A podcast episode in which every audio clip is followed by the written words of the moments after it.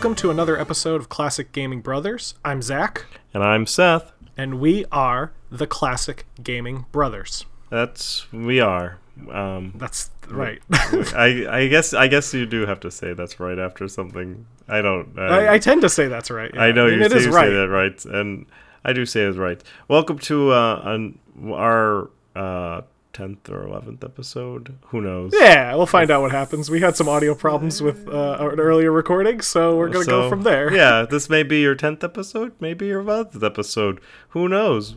Uh, we try to deliver a good quality, so if the if the audio quality of the at last episode that we just did is not good enough for release, then this is what you'll get, which is sad. That's right. But we'll Well, go back and touch the product anyway. Well, anyway, welcome. Um, uh, so if you're new to the show, uh, I I hope that you will listen to some other episodes too. Uh, we uh, we're uh, two brothers and we're making a podcast and we uh, we structure our podcast so that the first part we talk about what we've recently been playing. The second part is our middle segment. It's our longer form segment that will go on about the topic of the week. Then we will bring it all in at the end with a buy wait pass where we'll look at episodes or episodes look at games coming up in the future and decide whether or not we would recommend buying waiting or passing based really Yeah. just on the description and screenshots. Sometimes the games are new released some most of the times they're not released yet. Um, so that's that. So uh, zach um, what have you been uh, recently been playing So I've been recently uh, playing through uh, Sonic Mania again. I, I've beat it um, Again? Now uh, again, I've beat it a couple times now. Um, so I'm, I've just been actually going through the the Sonic Mania Plus mode, which is um, it was a DLC that was added to the game that um, revamps some of the levels, adds um, um, some new characters. You can play as Mighty the Armadillo or Ray the Squirrel um, who are who are characters from um, actually an old arcade Sonic game. So what nice about uh, throwback? knuckles the echidna You can play as Knuckles, the the Echidna, echidna um, and and Tails as well. Tails the fox, and of course Sonic the Hedgehog. Um, and plus plus takes all the levels that were in Sonic Mania and does a kind of revamp of them. It changes Oh. up the uh, the the level structure um, to kind of create a more of a difficult um, version of the game. Can you still play the original? so there's uh it, it adds a new menu item that just says there's like called mania mode and then there's plus mode Oh, okay. Yeah, so I should probably check that out again. I don't think I've actually um, beaten it completely, but it's um it's i mean it's a fairly tough game Yeah. um i mean they definitely try to make it as close to the original sonic games as as they could not for you though. You're a professional Sonic player. That's right that's right. Uh yeah no I, I was listening to people being like this game's hard and i was like ah come on. Oh, nice. Um, so what about you? What about you? What have you been uh, playing? I've uh, recently been playing uh, Shadow Tactics: Blades of the Shogun. oh oh cool. And it is a uh, tactical sh- uh, tactical strategy game where you have it's uh, and we actually talked about a game that's done by this company it's done by the mimimi company and we talked about it early on um, they're the ones that are working on desperados iii or desperados 3 um, they it's a it's a game that where you, you play as um, various characters in set in feudal Japan. So there's a like a ninja type character, a samurai type character. Uh, there's also like a sharpshooter type character, and there's like this uh, a couple. There's this little like girl that sets traps and stuff type character and you use these people's abilities to um, go around a map and stealthily take out enemies and be able to accomplish the objectives. So you may uh, certain characters can get on top of rooftops, and certain characters are good at fighting multiple enemies. So they uh, tend to you need to use the right person to be able to get the job done and you try to do it without getting discovered because once the alarm goes off uh, then like people descend upon you and you're easily killed so Oh, okay. that's uh, shadow tactics hence the shadow tactics part of the game and then blades is the shogun uh, very fun. Uh, kind of a thinky strategy tactical type game. You have to kind of always use the right person. Sometimes you're just by the grace of luck that you can get something done. And uh, there's nine maps, and the maps can take hours to beat because you're just trying to figure out how to beat it. So it's not like one map is like easy and you can just blast through it. I've can been I've been on maps for at least an hour or two by the map itself, just trying to accomplish maybe one or two of the objectives. And you have to play through until you get to all the objectives. And you can't play the other maps until you progress the story along. Oh, So oh, interesting. yeah, it's um, it's a fun, fun game. I really enjoy it. It's like it's it scratches a specific itch for me. Yeah, yeah. I mean, and the Shadow Tactics game has that's has that been a, that's been a long going series, hasn't it? Uh, no, it's a new game by it's not? Mimi. Okay. Yep, and they're they're the, and then they got the Desperados property, so they're working on Desperados now. So that's very new for them. Um, so I believe I'm probably. Th- I think I think I have a different game series, and that's why I'm. confused. Yes, they're all very similar to also uh, Jagged Alliance and those type Ah, of okay, games. yep. Jagged Alliance, Desperados, uh, Shadow Tactics, and those those type of tactical type of games. Yeah, and um, I mean, Shadow Tactics isn't really a way to segue. No, but Sonic is. chunk. But Sonic is. Um, so the main chunk of our podcast today, or the meat of the podcast, if you will, is actually going to be um, thanks to an email that Dylan, a longtime listener and friend of the podcast, sent in. Um, which was the idea that he was interested in us talking more about some of the uh, different characters, mascots, and stuff. Uh, we we talked about it in our Nintendo episode a bit about Mario's uh, kind of a little overview of Mario's history, just in terms of the Yeah. reasoning for his design. Right. Um, and uh, he wanted to hear a bit more stuff like that, so that's what we're gonna do today. Yeah, uh, I think um, so. Just for if you're a new listener coming into this episode and not listening to the episode where we talked about uh, Mario, or also known as Jumpman, um, uh, Mario, who is an iconic Nintendo figure, uh, originated from the arcade game Donkey Kong, and was uh, um, he went by the name of Jumpman and was really similar to like I, I reference it kind of like Felix, Fix It Felix from Wreck It Ralph, and Wreck It Ralph was Donkey Kong, Yeah, and that's yeah. kind of very similar to what that movie is going for. Um, so that's Mario. Um, but so some what iconic character have you thought about that you think has a weird kind of uh, background that you learned about? I mean, well, uh, the obvious one, considering the game I just talked about, would be Sonic the Hedgehog.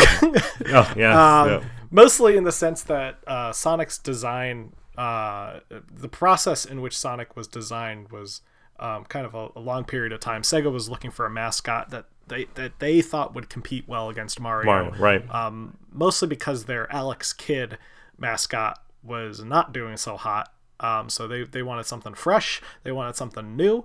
Um, they they wanted to kind of be the answer to what they considered Mario's slow-paced gameplay. So they wanted a fast character.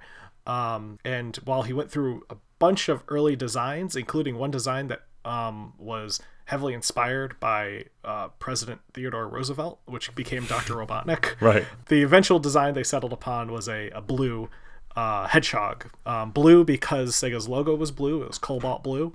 Um, he has red shoes, which were designed by, uh, or heavily, uh, heavily inspired by Michael Jackson's boots that he would wear. Um, the red shoe cl- color was apparently inspired by Santa Claus, and, the and the cover of Michael Jackson's and the cover album of, Bad. Yeah, the cover of yeah Michael Jackson's 1987 album Bad, and his personality was based on then President Bill Clinton, who had a That's can right. attitude. Um, and you know when I think when I think of Sonic the Hedgehog, I definitely think of former President Bill Clinton Wearing Michael Jackson shoes.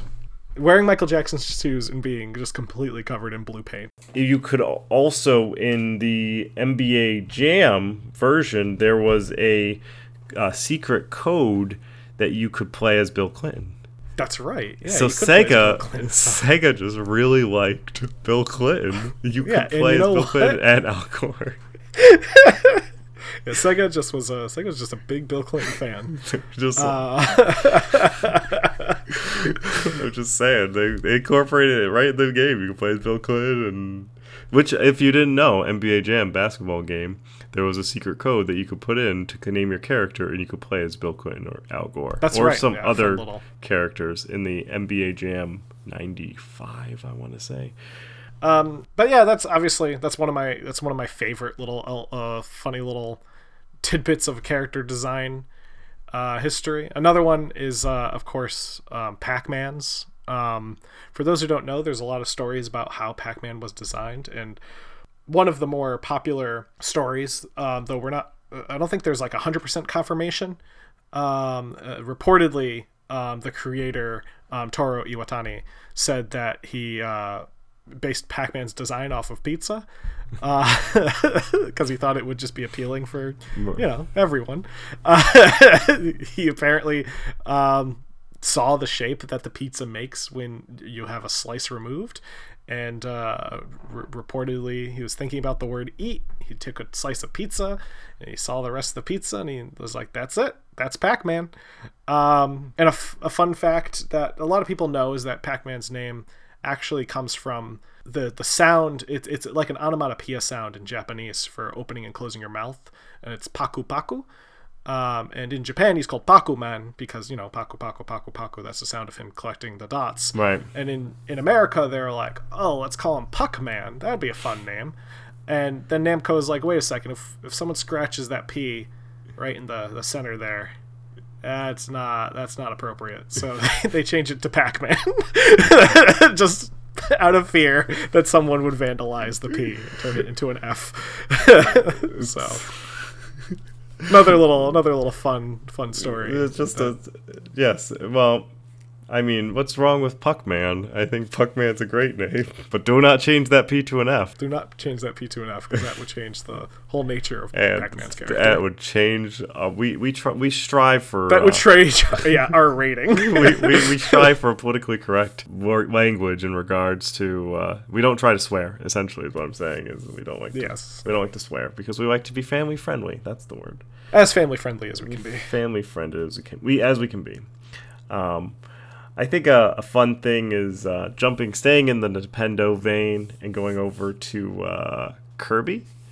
Um, I think uh, it was that um, Mashiro Sakura, Sakurai, Sakurai, Sakurai, Mashiro Sakurai. Zach's here for pronunciations. Um, Masahiro. yes, yeah. You so you could pronounce Japanese men's names, but you can't pronounce English acclamation. words. yeah. So Acclimation. uh, yeah, Masahiro Sakurai is the, the creator of Kirby. Um, and 1990s and Yes. the design was originally going so kirby was only going to be used to be a placeholder for the sprites in the game so they were like yeah we'll just make this pink blob a, a, a sprite like a whole placeholder and eventually they were like, man, we like this pink little blob," and, and then that's where Kirby came from, and that's why he's a pink blob because he was really originally designed just to be like, "Okay, we know that we're gonna have a character here. Uh, we'll put him here as a whatever this thing is while we work on the rest of the game." And then they got back and they're like, "Yeah, let's just keep it." Well, a fun fact was that his color was also apparently a source of um, argument in, in Japan. So um, Shigeru Miyamoto wanted the character to be yellow, and um, Masahiro Sakurai wanted the character to be pink. And um, apparently they got into kind of a dispute about this. And at the time, for context, the first Kirby game came out on the original Game Boy, which has no color. It Right. is a grayscale game. Um, so the the North American promotional material needed to have a game character on the cover, and they knew that these people were arguing about about this color. So what they did was they just made Kirby white originally. so if you look at the American box art, Kirby is white because they hadn't decided yet because people were arguing about it. Um, reportedly, Miyamoto wanted yellow because he felt it was a more neutral color. Um, Sakurai wanted pink because he just wanted the character to be pink. So that is uh, reportedly the the reasoning um, behind his at least at least his appearance on the cover. Another fun fact about Kirby is that um, Sakurai was kind of a young developer when he got involved in making Kirby. Um, and when he was programming the game on the Game Boy, he used a special modified Nintendo to like he had to program a a special program to create a keyboard on his Nintendo system so that he can type in code so that he could program Kirby.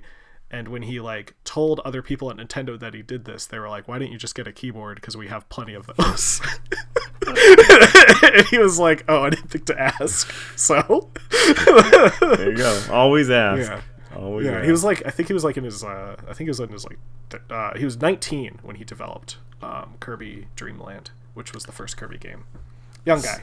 so sticking with um, iconic Nintendo characters, we have um, Mega Man.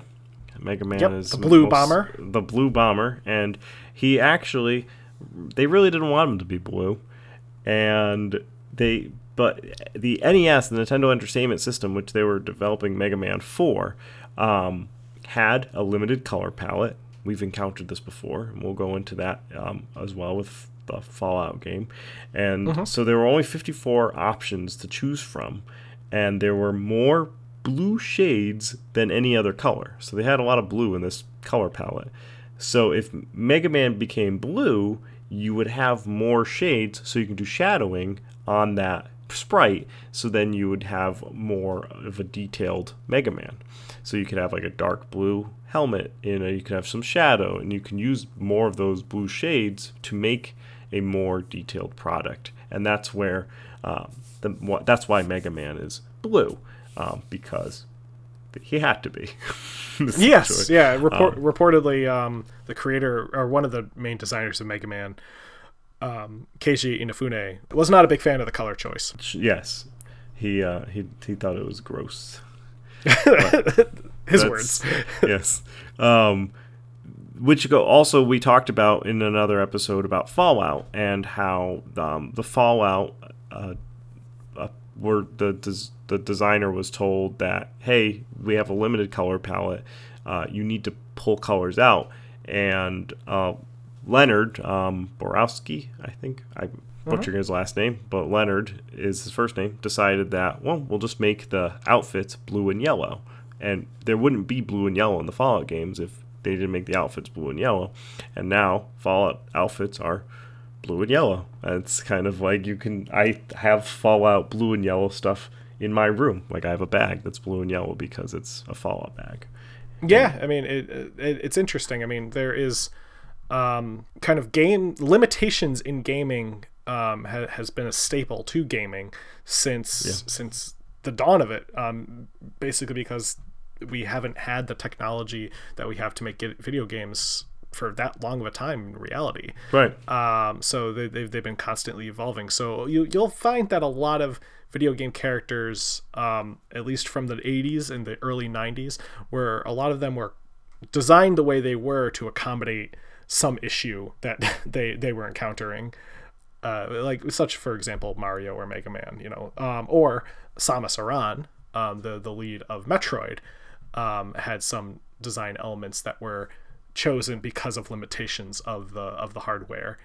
Well, well, yes. And I think it's it's interesting that they, uh, the creators, as everyone knows, um, uh, you say how do you say her, her name? I always Samus Ara- Samus Samus. Yeah, I've always pronounced it. I I always think I want to say Samus Samish or some. Samus. I want to put an H in there for some reason. Um, Samus, um, who is the Metroid uh, protagonist uh, in the 1986 game, they wanted to give the creators wanted to make a twist on on games at that time, and they wanted to reveal that the character that they were controlling was in fact a woman, and they did, did this design change midway, and they did it mostly because they a really liked Alien. Alien was very popular, and um, uh, Weaver as uh, Ridley was um, the star, and so that was very popular. They wanted to kind of they loved it, so they wanted to tie back into that, have a strong female protagonist. Uh, the, the I thought the reveal would be a reward, and at the end, when you reveal uh, Samus, she is in a bikini, uh, which is the result of the technical limitation. Yeah. So um, they they found The- that was the the best way to to design the character with the Right. limitations they had. So it, the, the sprite couldn't be too detailed, so the a beachwear attire was the quickest, easiest way to show that she was a woman. Yeah. Here she And- is in a bikini. and uh, that is uh, that is um something that we're you're when looking at video games, when looking at kind of the history of games and why games have certain certain things about them, um, that's uh, the limitations is always something that plays into it. Um, so, for example, Little Mac, who was in Mike Tyson's Punch Out for the NES, another Yes. NES staple, um, was um, the, his size in the game is like substantially smaller than any other character in the game, and that was really because of because of limitations to the hardware at the time, um, and it became one of his kind of like uh, staples to his character that people remember is that he was a small guy who could knock out Mike Tyson. Right. Um, but um, had there's- be The meme with the, the with like a baby next to Mike Tyson. yes, yeah, yeah, yeah. with like a green like a baby in a green outfit and the holding their hands up that's where that if you're if you ever see that meme of like the baby in the green outfit holding their gloves up next to mike tyson that's not only uh, uh, a meme with it going back to uh, the knockout game but it's also specifically talking about that character and and not necessarily a character, but things like like the the, the, the fog in Silent Hill, or or um, the uh, scene transitions and camera angles in like Final Fantasy. Those were all based on technical limitations, and those became staples of Right. of what they were. Uh, sometimes limitations would be something to do with a licensor or a prop publisher or somebody who having a certain um, brand uh, design needing to have you to be tailored into a, a brand template uh, may Yeah. cause changes. Uh, so specifically in the Kingdom Hearts games, uh, the character Sora uses a giant keyblade, and it's uh, it's the weapon that needs to be used throughout the entire adventures in the Kingdom Heart games. And it wasn't intended to be a key originally.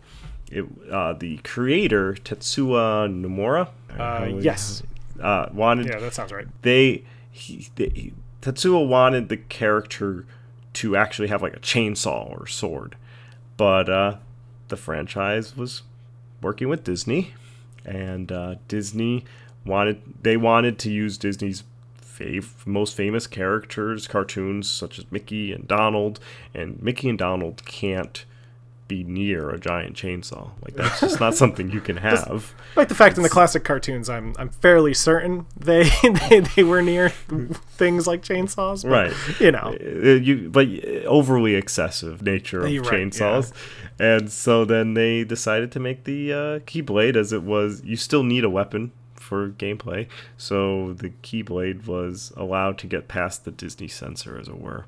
And that's why uh, sora has a, a keyblade in uh, the kingdom hearts if you ever wondered why there's a keyblade. Yeah, and, and not all not all characters are designed with uh, limitations and stuff like that in mind. I mean, uh, for example, some characters were designed pretty much off the bat to be what they became. Um, for example, Crash from Crash Bandicoot started out as um, originally a wallaby named or a wombat named Willy the Wombat, and then became a bandicoot, another uh, Australian animal.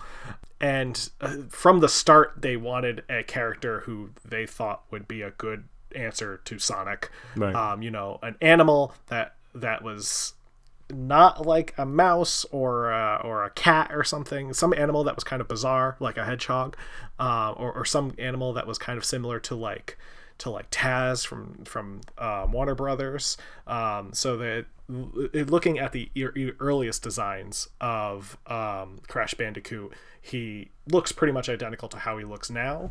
Um, the the one thing being they originally had him with a tail, and they had to cut out the tail due to graphical limitations of the PlayStation hardware. Um, there just wasn't enough polygons that they could use for for Crash to have a tail, so they had to cut out the tail. Um, and that's probably what turned him into the way he looks now. and he's orange because he needed to stick out from the level Yes, yeah, So exactly. he- um, which was a thing with Spyro. yeah um, Spyro was purple because he's running across the ground, which is green, and they thought it would be kind of ugly to have a green dragon on top of a green mm, grass. Right, right. So- Especially if you if you once again limited palette count. If you've got the same exact color green, like now you can do a green. If you do a video game now, you can have a green dragon run across green grass because you can have Oh, different yeah. shades of green. But when you have a palette count of 50 colors, there's only so much green that you can use. And if the green is exactly the same color as the green, it's just going to blend, right? That's Yeah, yeah. that- and that's where like the importance of a color palette and having so many different shades of the same color comes into play because our eyes if it's the same color on top of the same color our eyes have trouble differentiating that naturally like we just can't do it Yeah. Eh, it's, yeah, especially with those older games. I mean, Right. w- With the older games, when the color palettes are so limited, it's just so hard on your eyes. So, Yes. um, if the if the, the colors are too close to each other, Um, so there was also um, sometimes characters became what they are due to inspiration from around. You know, the designers are inspired as um, people are. Art imitates life, and life imitates art, as it were. Uh, so Star Fox, a uh, 1992 in in 1992, uh, Nintendo collab and create worked with Argonaut Software and created a space shooter for the SNES, uh, which was titled SNES Glider, and they essentially it had no story so there was no real desire to play it beyond just flying around and shooting. Um, so um, Miyamoto, uh, Shigeru, Shigeru Mi- Miyamoto, sorry, Miyamoto, um, he sketched out a universe and wanted a hero to be portrayed in this universe and wanted something like Star Wolf, Star Sheep, Star Sparrow, Star Hawk, and w- spent time visiting um, uh, fox shrines in Japan and was inspired by these sh- um, fox shrines to make the character Star Fox. And the the his Star Fox's face was actually designed uh, uh, uh, was designed around the fox because the the, the shrine the Inari which is the the Japanese shrine for the foxes uh, has like a red turtleneck or a scarf around the neck and that's Yes. why Fox McCloud uh, wears uh, wears the scar- the red scarf, which I think is uh, it's it's just you know it's very uh, it's an interesting origin for that, and it's funny because they do still have Star Wolf in the game as well. Star Wolf is the, Yeah. the villain in Star Fox.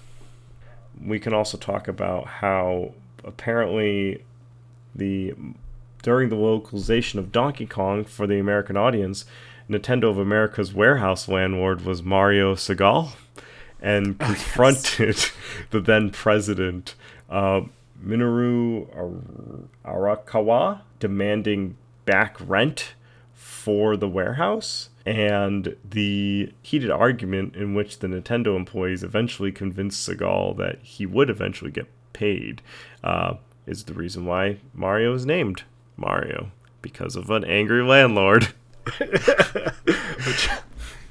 I could see it. I can I can see Mario being an angry landlord. Yes. Uh, yeah. You know, he, he's just, he's had plenty of jobs. You know, um, yeah, and and you know sometimes designs um, get completely left on the cutting room floor. Um, so, for example, I mentioned earlier that um, with Sonic, um, he he went through a number of designs. There's a couple of uh, there was a design for a rabbit character that never saw light of day. Um, there was this uh, original plan for Sonic. He was going to be in a band, um, and he was going to be he was going to play the guitar. Or no, he's going to be the lead singer in a band of other animal characters. And uh, there's some concept art of that, and they've actually so uh, obviously they use Sonic, but then there's a crocodile char- an alligator character. Um, oh no, he's a crocodile that they later went on to use for like the later 3D games. He became a guy named Vector, um, and then there's uh, another character um, who they later reused, but there's a couple that they completely cut out. Um, also in Pokemon, um, as some people who are fans of Pokemon know that um, a demo was recently leaked um, from the development of Pokemon Gold and Silver uh, for the Game Boy. Um, and it revealed like tons of designs for Pokemon that were just cut completely from the game. Some of them look pretty close to what the game, uh, what the uh, Pokemon ended up becoming, and others looked like they were just placeholders. I mean, they were pretty simple graphics, but uh, kind of a neat little um, kind of way to see how the development of a game um, of that of that grandeur um, is is created.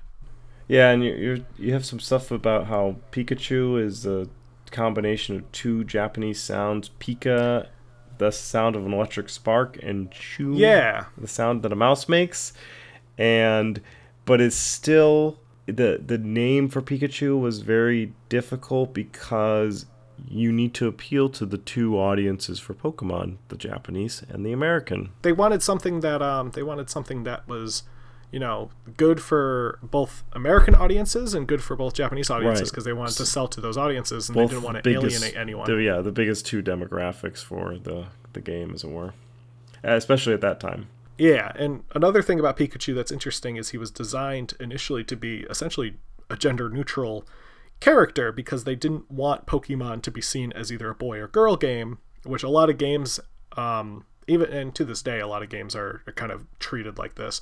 But um, a lot of games back in that time period were kind of being sorted as either, oh, this game's for girls, oh, this game's for boys.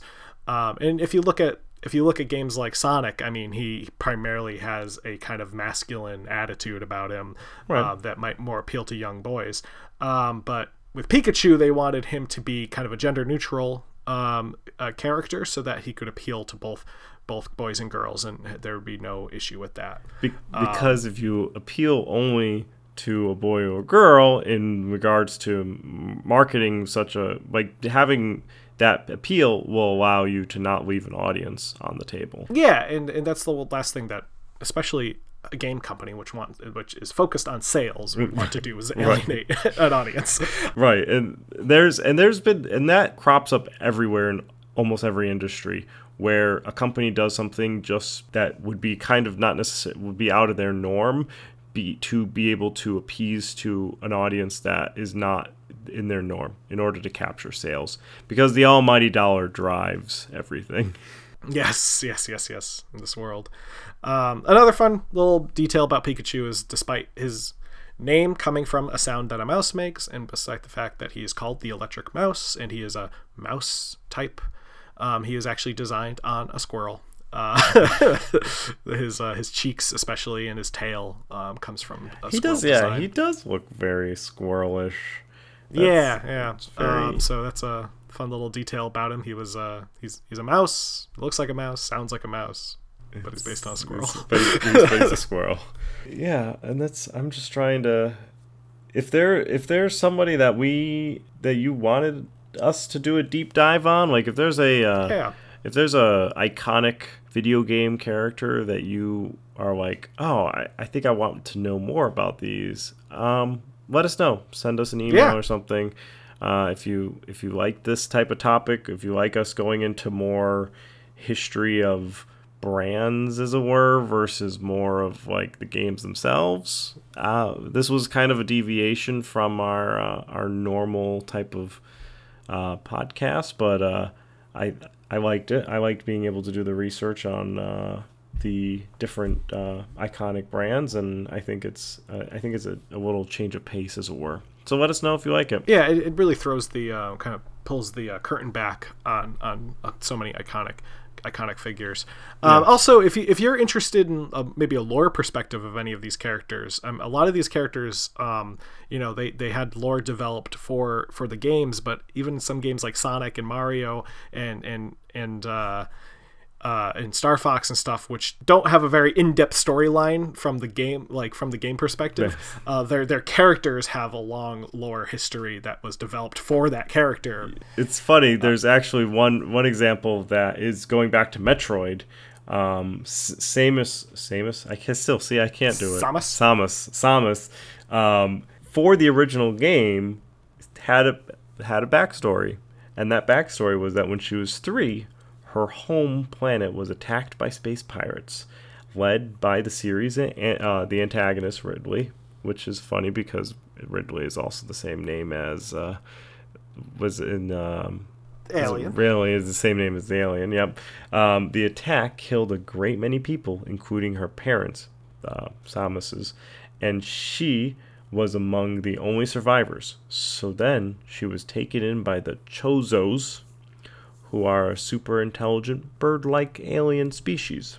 And she was brought up by these weird bird people and given her iconic armor, which she wears, which is something that the bird people use into combat.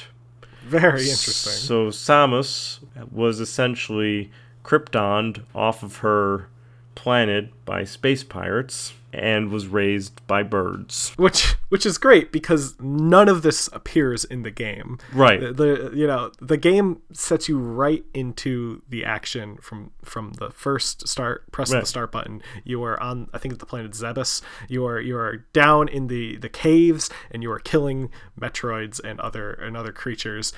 So it, it's just I I love that some of these games, especially from this time period, have like this rich. Th- thick lore to them that Yeah. no one will ever know Yeah. sometimes it just goes right by so It- if, if you if you are interested in lore of of ca- these some of these characters let us know and we'll, Yeah. we'll gladly do the research We'll do the research on of the, the lore of them. So some of them, it, you would have to read the manual of the games, and that's where a lot of this lore lived. Like I remember Warcraft, and uh, I can't specifically remember a specific story, but there were like things about Medivh, who was in Warcraft, Oh, yeah. who's a warlock, and there's sto- and there's just things about like how these like kings and Medivh and how they rose and how they fell, all just in the manual. And you get in you're just you're just building units and fighting units. yeah the manual is this like is this like decently sized little book that Yeah. uh, that has like a full breakdown of of the story Of every unit, but also, like, a story. like, Like, there's- yeah yeah it's fascinating which which I think a lot, the games because they were so limited some a lot of those games were very limited in regards to the content that they could put into the actual game had to rely on manuals to tell the story that they wanted to complete it. So if you read the manual then you can kind of better understand the game um, from a story perspective and from a gameplay perspective. And the people making the game could cut back on that story and save space and cut back on the tutorials to save space. Yeah there's, there's a, a ton of stuff like that. And you'll and you'll also encounter in um uh, games like mario. I think there was like not to, to trail too far off but i think there's a like a, a note in one of the manuals or at least in like a draft of the manual that the bricks that mario smashes are supposed to be the uh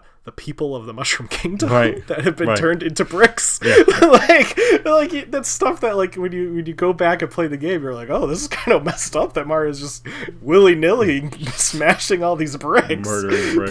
but yeah just murdering countless people but uh yeah that's just the stuff uh we- we'll we'll maybe do a, a manual dive into the the forgotten details that were in Yes. manuals back in the time So, um, so we're gonna go into our uh, buy wait pass segment, and uh, so uh, Zach, I do you want to let let me know, let our audience know what you are looking forward to? Yeah, so the one game that I'm looking forward to um, is actually a sequel to a classic game.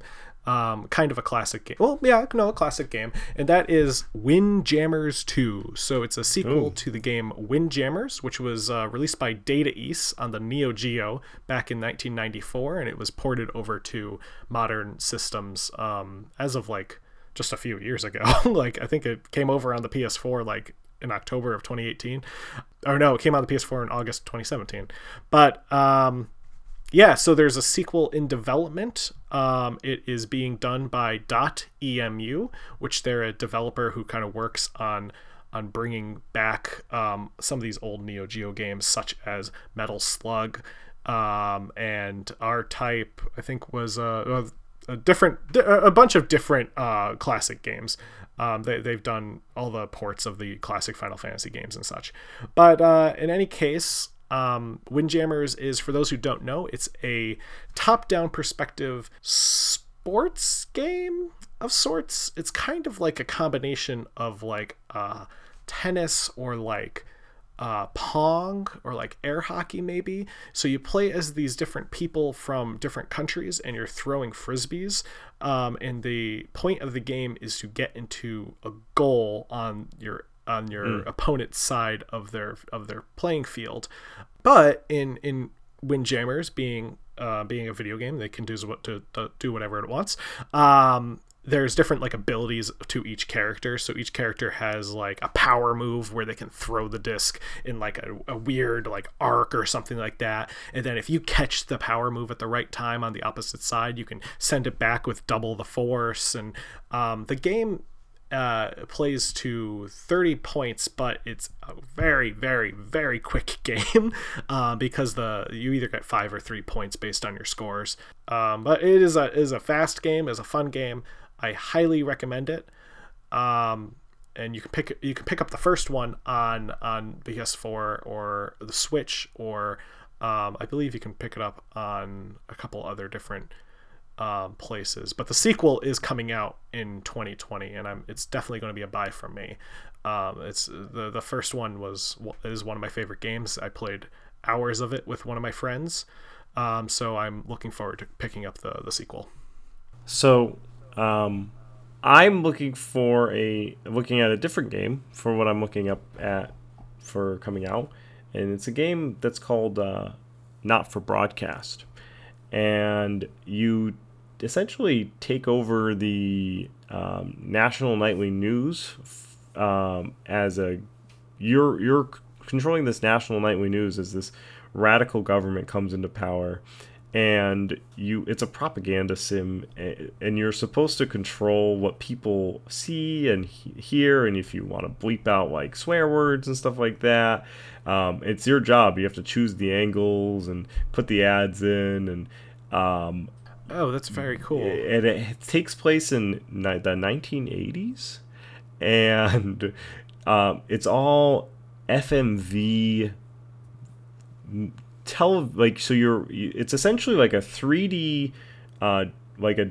3D uh p- panel for like a control panel with television screens that are all FMV and have real people acting out different things. And the game's oh, been in cool. development for about two years, and FMV is just full motion video, so it's actual like television stuff. And the game, yeah, it's been in development for about two years, and they're actually uh, com- they'll be they have a free uh, prologue that you can try it out, so see if it's up your alley, which I'm actually going to do. And then it's going to come into early access on January 30th, and oh, they'll cool. be releasing a couple of uh, uh, a couple of the uh, chapters, three chapters, and then they're going to work on developing uh, six other six other chapters or nine other or it's a total of 10 chapters, three plus seven, seven other chapters. Um, so I'm actually going to try out the, uh, the prologue uh, soon, and then I'll talk about it on the podcast when we talk about recently played. And so I, am going to put on a wait though for purchasing it. I'm definitely going to try out the free stuff but uh, I will I'll wait on it to purchase it, see how much I like it, and then I'll I'll let everybody know. Yeah, it gives me uh, kind of vibes of Night Trap for the oh, Sega Night CD, Trap, yep. Which um, is kind of a similar. You're not like broadcasting anything, but you're watching like security camera footage and you're cutting between them. So that oh, kind of gives me that little vibes. Um, yeah. Also, having formerly worked at a at a um, small television station, uh, I'm definitely interested in this. It, it, the board looks kind of like the one I was working with. Just that you Perfect. So if you have so, uh, a connection to the video world, then maybe uh, not for broadcast will be fun for you. Uh, so with that, uh, there's a couple of ways to uh, contact, support us, and listen to us. Uh, you can contact us through our email, classicgamingbrothers at gmail.com. You, you can also go to our website and fill out a form. It'll go to it uh, go right into our email box. Our website is classicgamingbrothers.com. We try to keep things simple. Uh, you can support us by following, listening, liking our bells, ringing all the bells, liking the bells, liking everything. We're on Facebook, Instagram, uh, Twitter. We um, our Facebook and Instagram are Classic Gaming Brothers, and our Twitter is CG Brothers Pod, all one word. And we're also on YouTube. You can subscribe there. We're right now uploading audio the just the audio podcast to YouTube, but we'll also be um, doing some additional content down the road. and then uh, you can. We're also going to have a merch shop eventually because people wanted a merch shop, so we're going to make a merch shop. Um, so there'll be a merch shop available soon. And finally, you can listen to us on any streaming service that you can think of. Let us know if we're not on it, and we'll get onto it. So there you go. And as always, don't play games like my brother. And don't play games like my brother. I've been Zach, And I've been Seth. and we have been the classic gaming brothers. That's that's that's right. I guess I, That is correct. That is correct. I I actually when you said mess up the no, audio. no when you said when you said I'm Zach, I really thought you were gonna say I'm Seth. But Oh, then I might do that someday. Just I realized that I'm Seth, and that's why. I, so I was like, I'm wait, why?